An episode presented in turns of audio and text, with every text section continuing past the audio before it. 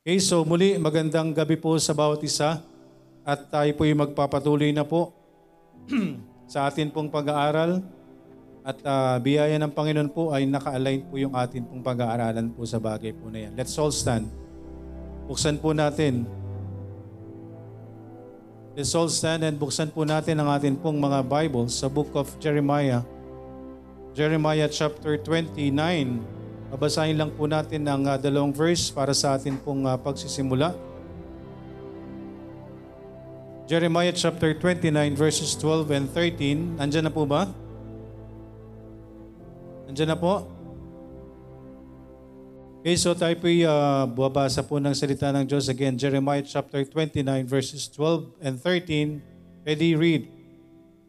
Then shall ye call upon me, and ye shall go and pray unto me, and I will hearken unto you, and ye shall seek me and find me, when ye shall search for me with all your heart. Tayo po saglit pong manalangin. Dakilang Diyos na nasa langit, maraming salamat sa gabing ito, Panginoon. Patawad po sa anuman pong mga pagkakasala, pagkukulang. Naway maging karapat dapat po kami sa gabing ito. Salamat, Panginoon, sa inyong salita na patuloy po naming uh, napagbubulay-bulayan, Panginoon, patuloy pong naihahayag sa bawat isa sa amin, Panginoon. Itama niyo po ang aming mga puso at isipan sa amin pong uh, pakikinig at ang uh, mga mahal sa buhay kaibigan kasama namin sa online naway manatili po. Kayo po ang kumilos sa bawat isa, Panginoon, at ang mga nandito po sa inyong bahay sambahan, Panginoon. Maraming maraming salamat muli sa inyo pong pag-iingat. Lord, ihanda niyo po ang bawat isa at ang iyong lingkod sa amin pong pag-aaral. Maraming salamat. Inihiling po namin ang lahat ng ito sa pangalan ni Jesus na aming Panginoon at tagapagligtas. Amen. Ay po yung makakaupo na po. Then shall ye call upon me, and ye shall uh, ye shall go and pray unto me, and I will hearken unto you, and ye shall seek me and find me when ye shall search for me with all your heart. with all our hearts. Okay, mga kaibigan, kagaya nga po ng uh, sabi po kanina sa patotoo, ay talagang uh, ang pagsunod po sa Diyos ay hindi lamang po sa kung ano po yung nais natin. Ang pagsunod po sa Diyos ay hindi kung ano ang uh, mabuti sa atin, ano yung maginhawa sa atin, ano yung komportable sa atin. Amen? Ang pagsunod po sa Diyos ay base po sa batayan po ng Diyos. Ang pagsunod po sa Panginoon ay hindi ho base sa atin, kung hindi sa Panginoon. Kaya nga po susunod eh. Amen po ba? Kaya nga po tayo susunod. Dahil meron pong batayan. So yun po ang atin pong pagsunod po sa Panginoon, hindi ho base sa atin pong uh, pansariling kagustuhan. Kundi ang pagsunod po natin sa Panginoon ay base po sa Panginoon. With all our hearts. Dapat po susunod po tayo sa Panginoon nang kasama po ang atin pong mga puso buong puso ho natin. Okay, itong binasa po natin, ito pong binasa po natin, the context is ito po ay sa yung uh, letter to the captives ng uh, mga Israelites po ay andun po sa sa captives po sila sa Babylon. Sabi po sa verse 1, Now there are, uh, these are the words, verse uh, chapter 29 po ng Jeremiah, verse 1, Now these are the words of the letter that Jeremiah, the prophet, sent from Jerusalem unto the residue of the elders, which were carried away captives, and to the priests, and to the prophets, and to all the people whom Nebuchadnezzar had carried away captive from Jerusalem to Babylon. So ito po yung, uh, uh, sila po ay, uh, anong tawag dito? Sila po ay bilanggo. Okay, sila po ay nandoon sakop ng uh, Babylon sa pangunguna po ni, ni Nebuchadnezzar. At ito pong sinasabi po dito ng Panginoon is kung saan sila po ay muli po silang ibabalik. Sabi po sa verse uh, yun na po sa verse uh, 11 again. Then, uh, for I know, verse 11, For I know the thoughts that I think towards you, said the Lord, thoughts of peace and not of evil, to give you an expected end. Then ye shall call upon me, and ye shall go and pray for me, and will hearken unto you, and I will hearken unto you, and ye shall seek me and find me when ye shall search for me with all your heart. Kaya kinakailangan po mga kaibigan, totoo po tayo sa Panginoon. Dapat lumalapit po tayo ng totoo sa Diyos. Alam po ng Diyos ang mga puso at isipan po natin. Sabi po dyan sa verse 11, For I know the thoughts that I think towards you, saith the Lord. Alam po ng Diyos ang nasa isip natin. Okay? Wala po tayong may tatago po sa Panginoon. Alam po ng Diyos ang lahat po sa atin. Alam ng Diyos ang iniisip natin. Okay? Kahit sa mga oras pong ito, alam ng Diyos kung ano po yung nasa puso at isipan po natin. Kaya dapat ho ay uh, patuloy nating ipanalangin sa Panginoon ang bawat isa, ang bawat puso natin na tayo po'y maging tama sa harap ng Panginoon. Na kailangang sumunod po tayo sa Panginoon with all our hearts. Alam naman po natin, ang puso ho natin ay mapandaya. Amen? Mapandaya po yung mga puso po natin. Kaya tingnan po natin ang mga bagay na ito. Sabi ng Panginoon, Call, then ye shall call upon me. Tatawag tayo sa Panginoon. We will go and pray sa Panginoon. And I will hearken unto you. Tayo po ay pakikinggan po ng Diyos. Ye shall seek me, ako inyong hahanapin. When ye shall search for me, sabi dyan, when we, and then ye shall seek me, hahanapin po natin ang Panginoon and find me. At matatagpuan po natin ang Diyos. If, sabi po dyan, when ye shall search for me with all your hearts. Amen po. If it is done with all our hearts. Kaya po, Itong bagay po na ito mga kaibigan, yung ginagawa po natin sa Panginoon, dapat ginagawa po natin ng buong puso. Amen po ba? Kagaya po ng isang bagay na lagi po nating uh, ipinapaalala po sa bawat isa, na yung paglapit po natin sa Panginoon, nawa tama po yung motibo po natin. At unang-una ho na dapat inilalapit po natin sa Diyos, unang-una po yung atin pong relasyon po sa Panginoon. Amen? Kaya po ang sinasabi po ng salita ng Diyos at napag-aralan natin ng nakaraang linggo, doon po sa uh, paglapit po ng tao sa Panginoon, paano po tayo lalapit po sa Diyos. Tayo po'y lumapit sa Panginoon, tumawag po tayo sa Panginoon that if shalt confess with thy mouth the Lord Jesus and shalt believe in thine heart, Amen, thou shalt be saved. Kaya yung relasyon po sa Panginoon, mga kaibigan, hindi lang po talaga yan sa bibig. Kasama po yung pusong, puso natin.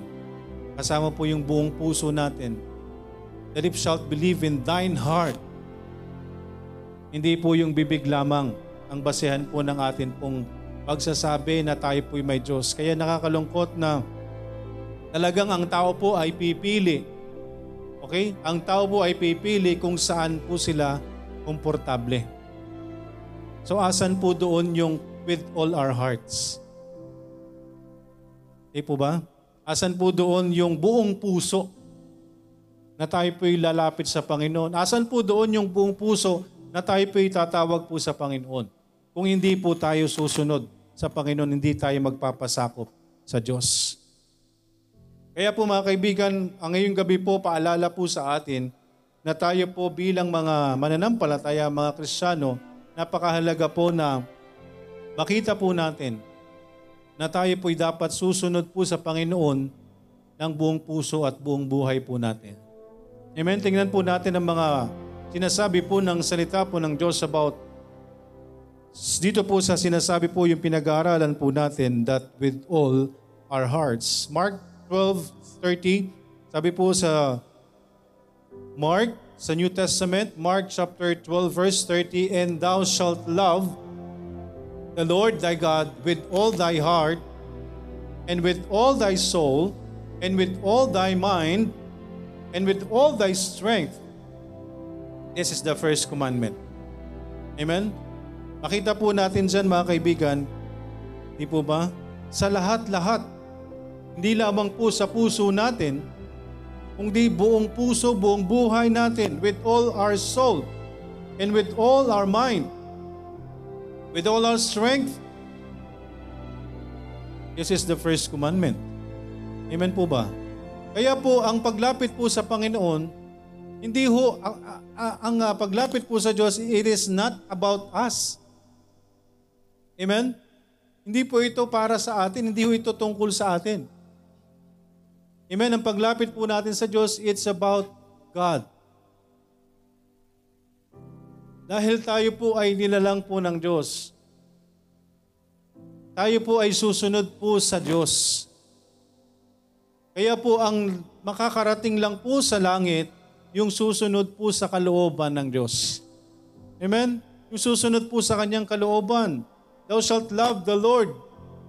Kailangan po nating mahalin ang Diyos po natin, hindi lamang sa mga bibig, dahil alam po ng Diyos ang mga tao, nagsasabing sila po'y may Diyos, may kilalang Diyos, sinasabi nilang kilala po nila ang Panginoon, pero sa mga bibig lang po nila.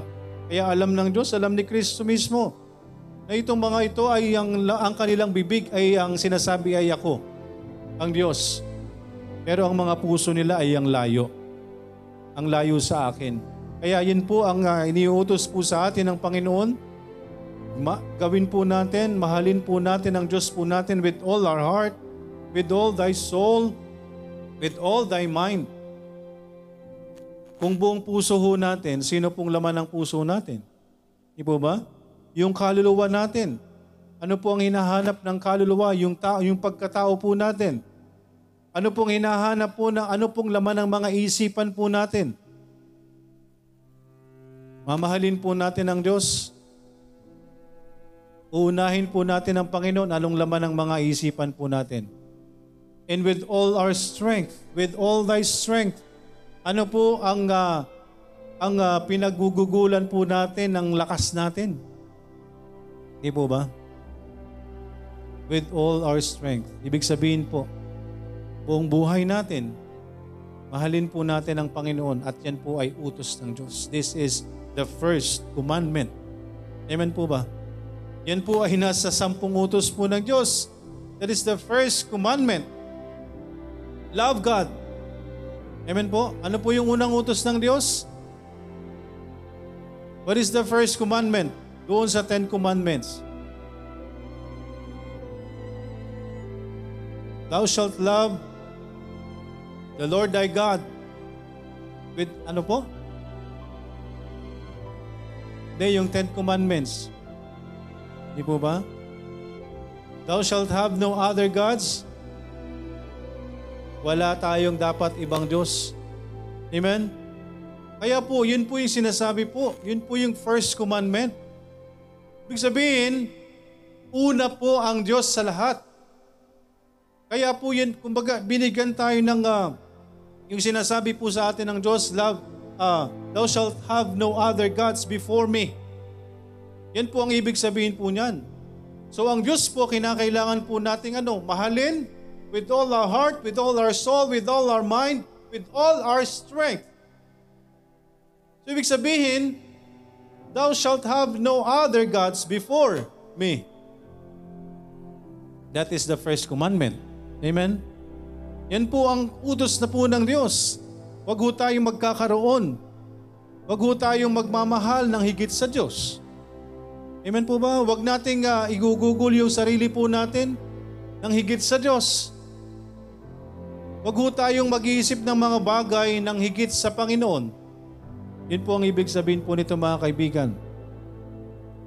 Kaya kung itong uh, utos po na ito, the first commandment ng Panginoon ay hindi ho natin kayang sundin, Paano pa tayo susunod po sa mga ibang utos ng Diyos? Di po ba? Kaya sabi nga po, eh, doon na lang ako sa pwede lahat.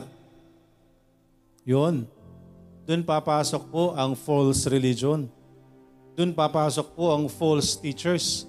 Doon papasok ang false prophet. Doon papasok po yung mga mapupunta sa impyerno. Dahil hindi po sila susunod sa kalooban ng Diyos. Ang susundin po nila ay ang mga nais nila at hindi sila magpapasakop sa kalooban po ng Panginoon. Pero maliwanag po ang Matthew 7.21. Di po ba? Napakaliwanag po niyan. Ang makapapasok lang sa kaharian ng langit ay ang susunod sa kalooban ng Diyos na nasa langit. Si Kristo po mismo ang nagsabi po niyan. Kaya kung hindi ho tayo susunod sa Diyos, kung hindi tayo magpapasakop sa Panginoon, kung hindi ho natin nahayaan na ang Diyos ang manguna po sa buhay po natin, wala po tayong kapakinabangan sa Panginoon. Kailangan ho nating sumunod sa Panginoon. Amen? Kailangan po nating sumunod sa pamantayan po niya, hindi yung pamantayan po natin, mga kaibigan. Pero ito lang po ang sisiguruhin po natin, hindi ho tayo mahihirapang sumunod po sa Panginoon kung nasa Diyos po tayo. Dahil hindi ho tayo pababayaan po ng Panginoon. Amen? Andyan po yung kanyang pangako. Di po ba? Kagaya po nung binabasa ho natin. What is the context of this? Ito po ay mga captives doon po sa Babylon. Ito po yung mga Israelites na nandun po sa, nasako po, nasa pag, uh, paghahari po ng King Nebuchadnezzar. Pero ang Diyos po nandyan ang kanyang pangako. Bakit po nangyari po yung bagay po na yan? Bakit sila po'y naku, nahuli? Bakit sila po'y nasako? Hindi po ba dahil sa kanilang pagsuway? Yun lang po yun. Dahil po sa kanilang pagsuway sa Diyos, ayaw po nilang sundin ang Diyos. Sumasamba sila sa mga Diyos-Diyosan. Kaya sila po ano, pinahintulutan ng Diyos na makaranas ng paghihirap. Pero hindi po ibig sabihin na matatapos po doon. As long as tayo po ay haharap sa Panginoon, as long as tayo po ay magsisisi sa atin pong maling ginawa, tayo po'y ire-restore ng Diyos. Hindi ho tayo mananatili dun sa kaparusahan ng Diyos. Kaya nasa atin po yun kung gusto po natin na makipag-ayos sa Panginoon. Kung ayaw nating maranasan ang kaparusahan ng Diyos, nasa sa atin po yan. Tayo po ang pipili. Ire-restore po tayo ng Diyos, hindi tayo mananatili doon sa kaparusahan. May kaparusahang naghihintay. Nandiyan na po yun. Pero kung tayo po ilalapit po sa Panginoon, o kaya ayusin po natin yung mga sarili natin sa harapan po ng Panginoon, hindi na po natin mararanasan yung kaparusahan na naghihintay dapat sa atin. Amen? So kailangan po natin na makipag-ayos sa Panginoon. Nang sa gayon, ma-restore po tayo ng Diyos, hindi natin maranasan yung naka- nakaabang, nakaparusahan sa atin dahil po sa pagsuway natin sa Panginoon. Amen. Andyan po yung pangako ng Diyos. Kaya nga po nung, nang sabi po dito sa sa verse 11, For I know the thoughts that I think towards you, said the Lord, thoughts of peace and none of evil to give you an expected end. Kaya po, ibig sabihin, nandun na po yung repentant heart ng mga Israelites that time. Kaya sila po yan, no, anong gagawin ng Panginoon? I-restore sila ng Diyos. Kaya sabi sa verse 12, Then shall ye call upon me, and ye shall go and pray unto me, and I will hearken unto you. Bakit? Papakinggan na po sila ng Diyos dahil tama na po ang puso nila sa Diyos. Amen po ba? Dahil tama na po ang Diyos po nila. Then ye shall call upon me, and ye, and ye shall go and pray unto me, and I will hearken unto you. Dahil sabi po sa verse 11, I know, uh, for I know the thoughts that I think towards you, said the Lord, thoughts of peace and not of evil. So kung thoughts of peace, yan po ay sa Diyos. So alam ng Diyos kung sino po ang tama ang isipan at puso sa Kanya. Alam po ng Diyos po yan. Kaya po anong gagawin po sa atin ng Panginoon? Kung alam po ng Diyos ang puso at isipan natin, Tama na po yung puso't isipan natin sa Kanya. Hindi na po tayo sa kasamaan, kung di saan na po, sa kapayapaan, sa Kanya, sa, sa righteousness. Instead of evil, righteousness na po yung nasa isipan po natin. Alam na po ng Diyos po yan. Didinggin ho tayo ng Diyos. Sabi po niya, Then ye shall call upon me, and ye shall go and pray unto me, and I will hearken unto you. And ye shall seek me, and find me when ye shall search for me with all your heart. Amen? Kaya napaka-importante ho na tama po tayo sa Diyos, na tayo po'y andon, susunod tayo sa kalooban po ng Panginoon. Ito pong binabasa po natin again, the, context of this, ito po yung pagsuway po ng mga Hudyo. Sila po'y pinahintulutan ng Diyos na makaranas po nito. Ito po'y kaparusahan po sa kanila. So ibig sabihin po, kung ito nga pong mga pinili ng Diyos, ipiniling bayan po ng Panginoon, ay pinaparusahan niya. How much more po tayo? Amen? Na tayo po yung mga hintil. Pero biyaya ho ng Panginoon. Yun po yung kanilang plano, kanyang plano na tayo po ay maligtas. Amen? Lahat ay maligtas sa sino man na magtitiwala sa Panginoon. Amen po ba? Sa sino man na magtitiwala sa Diyos. Maliligtas po tayo kung itatama po natin ang ating mga puso at isipan sa Panginoon. Kung susunod po tayo sa Diyos with all our hearts. Amen po ba? Susunod tayo sa Panginoon with all our hearts. Ito po ang pangako ng Panginoon po dito. Particular dito po sa binasa po natin dito sa uh, sa mga uh, sa mga Hudyo na sila po ay nandun po sa Babylon. Verse 14. And I will be found of you Okay? Saith the Lord, and I will turn away your captivity, and I will gather you from all the nations and from all the places whither I have driven you. Saith the Lord, and I will bring you again into the place whence I caused you to be carried away captive. Amen? So, kanya pong titipunin. Okay? Titipunin niyang muli ang kanyang mga napili kung saan man silang dako nandun.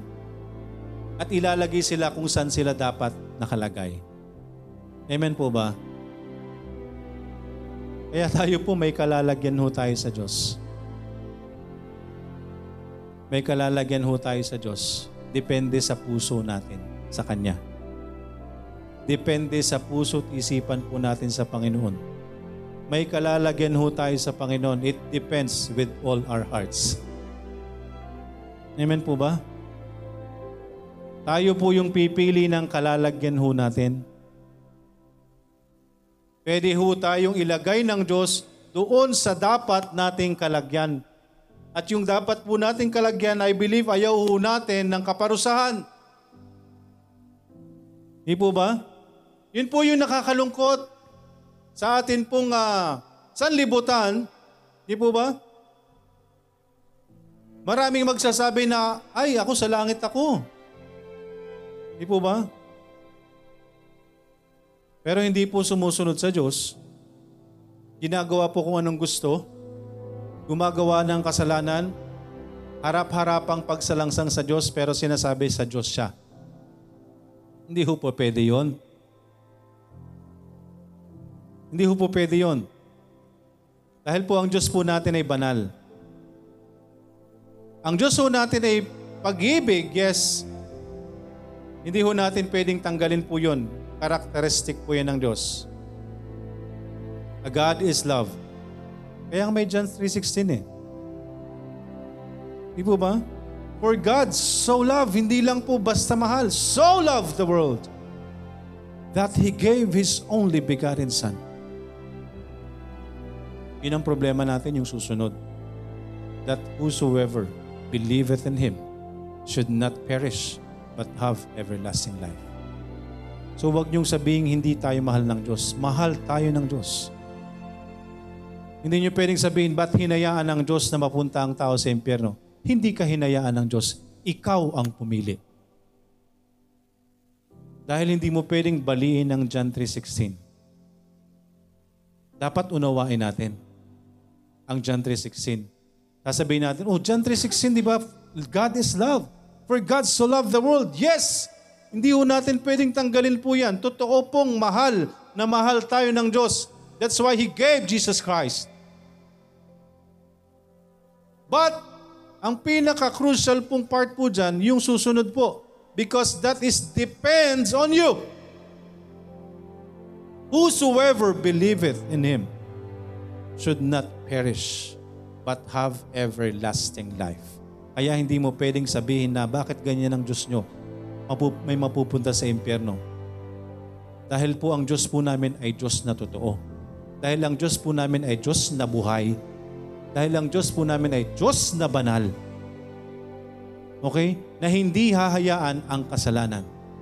That's why He gave His only begotten Son that whosoever believeth in Him should not perish but have everlasting life. Whosoever believeth will not perish. So kung alam natin na ang Diyos ay pag-ibig, mahal tayo ng Diyos, ibinigay niya ang kanyang bugtong na anak. Mahal tayo ng Diyos. So ang gagawin po natin, magtitiwala tayo sa Kanya. Tatanggapin po natin sa Kanya. Tatanggapin natin siya. Nang sa gayon, hindi ho tayo mapunta sa kaparusahan. So hindi ho natin pwedeng sabihin na bakit ganyan ang Diyos natin, hinahaya, hahayaan niya na mapunta sa impyerno ang mga tao. Hindi po hinayaan po ng Diyos. Pinili po ng taong mapunta sa impyerno. Because hindi po sila nagtiwala kay Kristo. Hindi po sila nagsisi sa kanilang mga kasalanan. Because Jesus came not to call the righteous but sinners to repentance. Hindi po hindi ho tatanggapin po ng Diyos ang hindi magsisisi sa kasalanan. Yun po yung uh, isipin po natin. Yun po yung tandaan natin at unawain po natin. Hindi po tatanggapin ng Diyos. Okay? Gusto natin sa langit pero ayaw nating pagsisihan ng mga kasalanan natin. Hindi ho maaari po yan. Jesus came not to call the righteous but sinners to repentance. Repentance, pagsisisi, pagsasaayos ng isipan, pagsisisi sa kasalanan, pagpaplano na gustong makipag-ayos sa Panginoon. Hindi pwedeng gusto natin sa langit pero ayaw natin mag-repent. Hindi pwedeng gusto natin sa langit pero wala tayong plano na ayusin ang mga kasalanan natin sa Diyos. Hindi po po pwede yan. Because hindi ho makakapapasok sa langit ang sino man na hindi gaganap sa kalooban ng Diyos na nasa langit. God is love. God is also holy. Amen? Kaya gusto ng Diyos na tayo po'y maging banal sa Kanyang harapan. Hindi ho tayo magiging banal sa Kanyang harapan maliban na kasama po natin ang Panginoong Isus, maliban na meron po tayong relasyon sa Kanya. Because hindi ho natin kakayaning mag-isa. Amen? Kailangan pa rin po natin ang Diyos. Sa ikapagpabago ng buhay po natin, andyan po ang banal na Espiritu para patuloy na kumilos po sa atin. Ito po ang papel ng Diyos sa atin. Sa panahon po natin ngayon, wala na po ang Panginoong Yesus. Nasa langit na po siya. Sinong kasama po natin? The Holy Spirit. Ang Holy Spirit po ng Diyos ang gumagabay po sa bawat isa na may relasyon sa Diyos. Siya po ang magpapakita sa lahat ng bagay. Siya ang magbibigay ng discernment about good and evil dito sa lupa. Siya po yung magpaparamdam sa Kanya. Kung tayo po noong tayo wala pang relasyon sa Diyos, wala po tayong pakialam sa kasalanan. Pero bakit ngayon pinoproblema mo yung mga, mga bagay na nagagawa mo, maliit o malaki sa harapan ng tao? Bakit ngayon nakukonvict ka? Bakit ngayon namumroblema ka pag di ka nakapagbasa, kapag di ka nakapag-devotion, kapag di ka napa, nakapanalangin, kapag di ka nakapagsimba, kapag di ka, kapag di ka pa nag, uh, nag-share ng salita ng Diyos, bakit namumroblema ka? Dahil ang Diyos ay nasa sa iyo. Hindi natin mapoproblemahin po yan kung wala tayong relasyon sa Panginoon. Di po ba? Kaya nga ayaw nilang piliin eh. Hindi po baptist po ang nag-uutos po nito. Ang nag-uutos po ng sinusunod ho natin ay Diyos. Hindi ho ang religion po natin. Hindi po ang Bible Baptist ang sinusunod po natin. Ang sinusunod po natin ay Diyos. It so happen na ang pangalan po ng simbahan po natin, Bible Baptist Church. Pero pwede pong may sumunod sa Diyos kahit hindi po Bible Baptist Church. Yan po ang tandaan po natin at hindi rin po lahat ng nandito sa loob ng Bible Baptist Church ay may tamang relasyon sa Diyos. Dahil ang may totoong relasyon sa Panginoon, may pagbabago po ng buhay.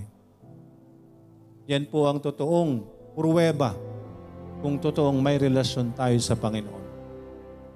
Nakukonvict tayo sa kasalanan. Nagsisisi tayo sa kasalanan. Hindi tayo nag enjoy Di po ba? Takot tayong gumawa ng kasalanan. Pinagiging dapat lang ho tayo ng Diyos.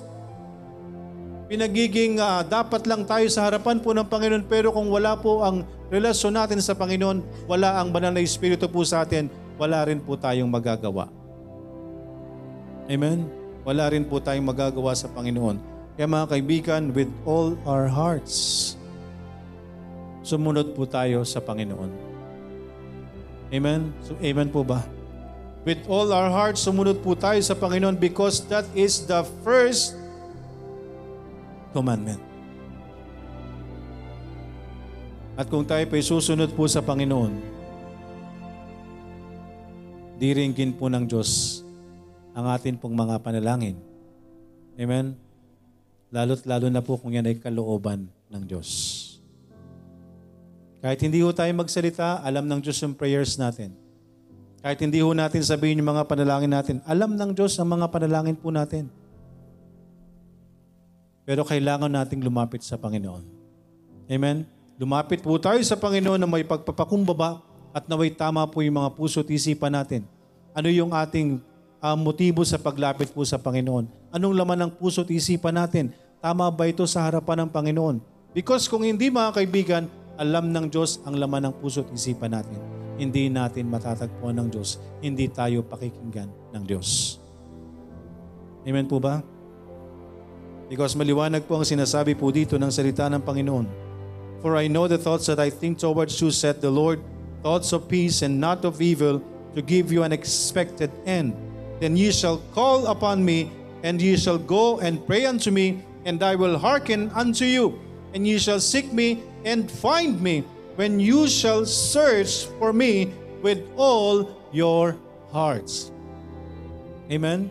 With all our hearts. Kinakailangan po nating lumapit sa Panginoon. Tama ang puso at isipan po natin. At yung totoong puso. Sa paglapit po sa Panginoon, matatagpuan natin ng Diyos, pakikinggan tayo ng Diyos. Amen? Purihin po ang kanyang salita, purihin ang salita ng Diyos. Tayo po saglit na manalangin. Dakilang Diyos na nasa langit, maraming salamat po sa gabing ito. Maraming salamat po sa inyong salita, Panginoon. Kayo po ang kumilos sa bawat isa, sa mga nandito po sa bahay sambahan at sa mga kasama po namin dito po sa messenger. Panginoon nawa, naging tama po yung mga puso at isipan namin sa inyong salita. Maging tama rin po ang aming tugon, Panginoon. Maraming maraming salamat po. I-empower niyo po ito sa sino man pa pong maaaring makapakinig ng iyong mensahe. Salamat Panginoon. Inihiling po namin ang lahat ng ito sa pangalan ni Jesus na aming Panginoon at tagapagligtas. Amen.